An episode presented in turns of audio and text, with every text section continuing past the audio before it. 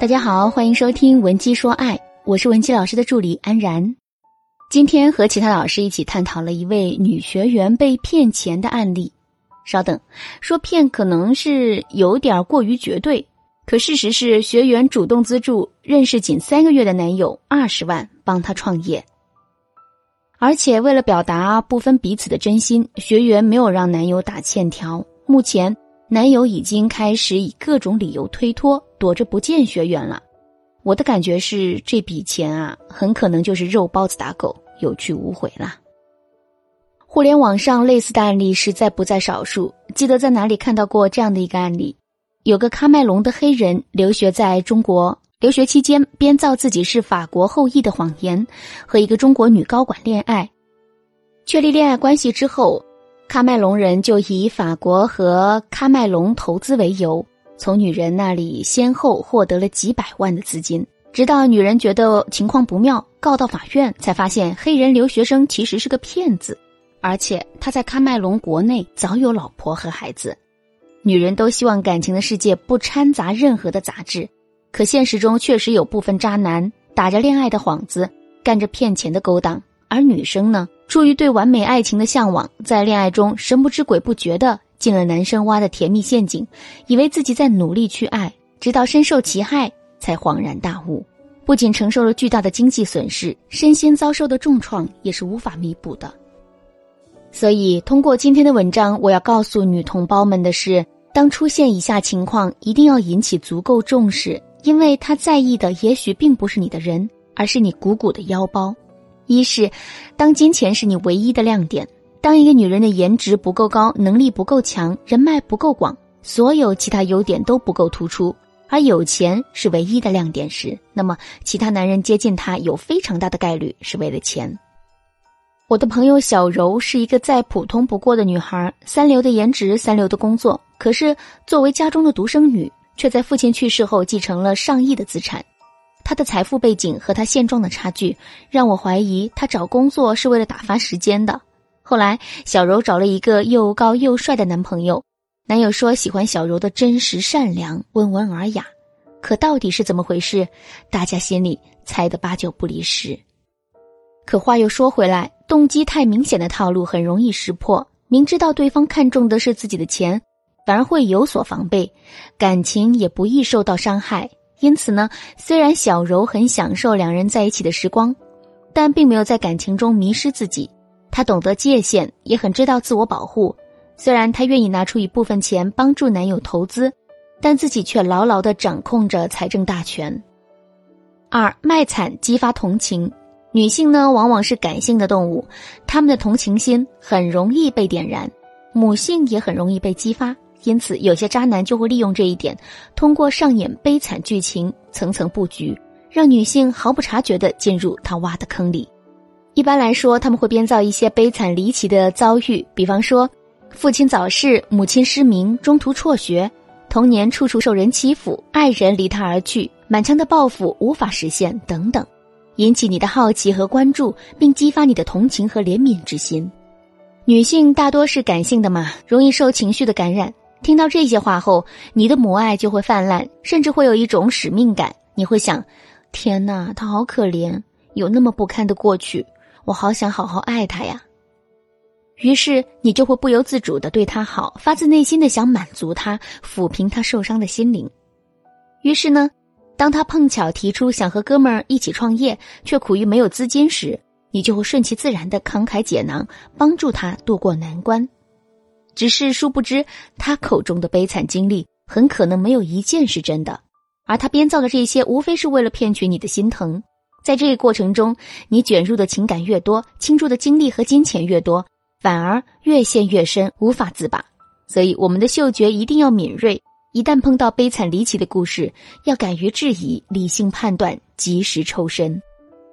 三是小投资换取大信任。如果你是具有一定经济实力的成功单身女性，可要多加小心啦，因为这招骗的就是具有一定经济能力的女性。而为了达到自己的目的，男人首先需要把自己包装成一个成功人士，外在的光鲜亮丽，出手阔绰大方，不但坐拥多处产业，还有人脉有资源，总之是你想象不到的高大上。此外，为了加强你对他的信任，他会秀一些参加高层论坛和会议的照片，以及和名人的合影，也会带你出入一些高档场所，甚至送你价格小贵的礼物。所有的这一切会让你觉得他很有经济实力哦，能和这样的人恋爱真是好幸运呐。而当你所有的疑虑都消除，建立起信任以后，他一定会适时出现经济危机。网上曾有这样一个案例：在女人和成功男士确立恋爱关系之后，并且彼此建立信任以后，有几天时间，男人突然消失了。于是两人有了以下的聊天内容：女人很关切的问：“亲爱的，最近怎么了？是不是遇到什么麻烦了？”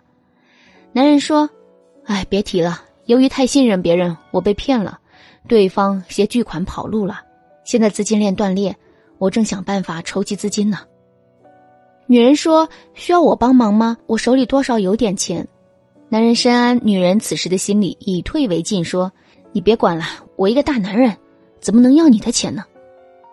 女人感受到男人的责任担当，毫无顾虑的说：“我又不是给你。”你现在不是有困难吗？就算我借你的，再说你又不会骗我，跟我客气啥？男人故作感动的说：“还是你对我好，我有一个项目马上就回款了，到时就把钱给你。”听上去是好感恩的一段有难同当、同舟共济的故事，可结果呢？当然是女人被骗了。即使钱通过司法程序最终被追回了一部分，但是女人自己曾经付出的感情，又怎么能用金钱算得清呢？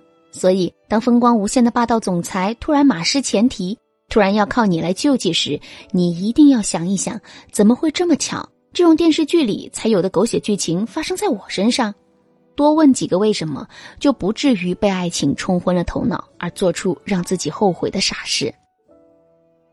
四是重复道德绑架，很多人都讨厌道德绑架，可道德绑架却时常出现在爱情里。最常用的一个句型是。你要是不什么什么，就是不爱我。而且很多男生还会利用重复的道德绑架，向女友索求关注以及物质上的帮助。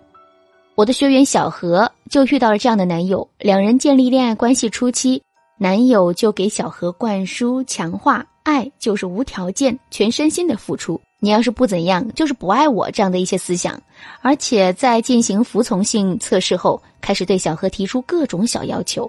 各种事情都是小何迁就自己，小何一开始很反感的，但是考虑到事情都不大，也怕男友失望影响二人感情，所以即使不情愿，也还是照做了。直到有一天，男友先暗示后明说，向小何提出要借钱，而且借的数额还不小，小娥有点坐不住了。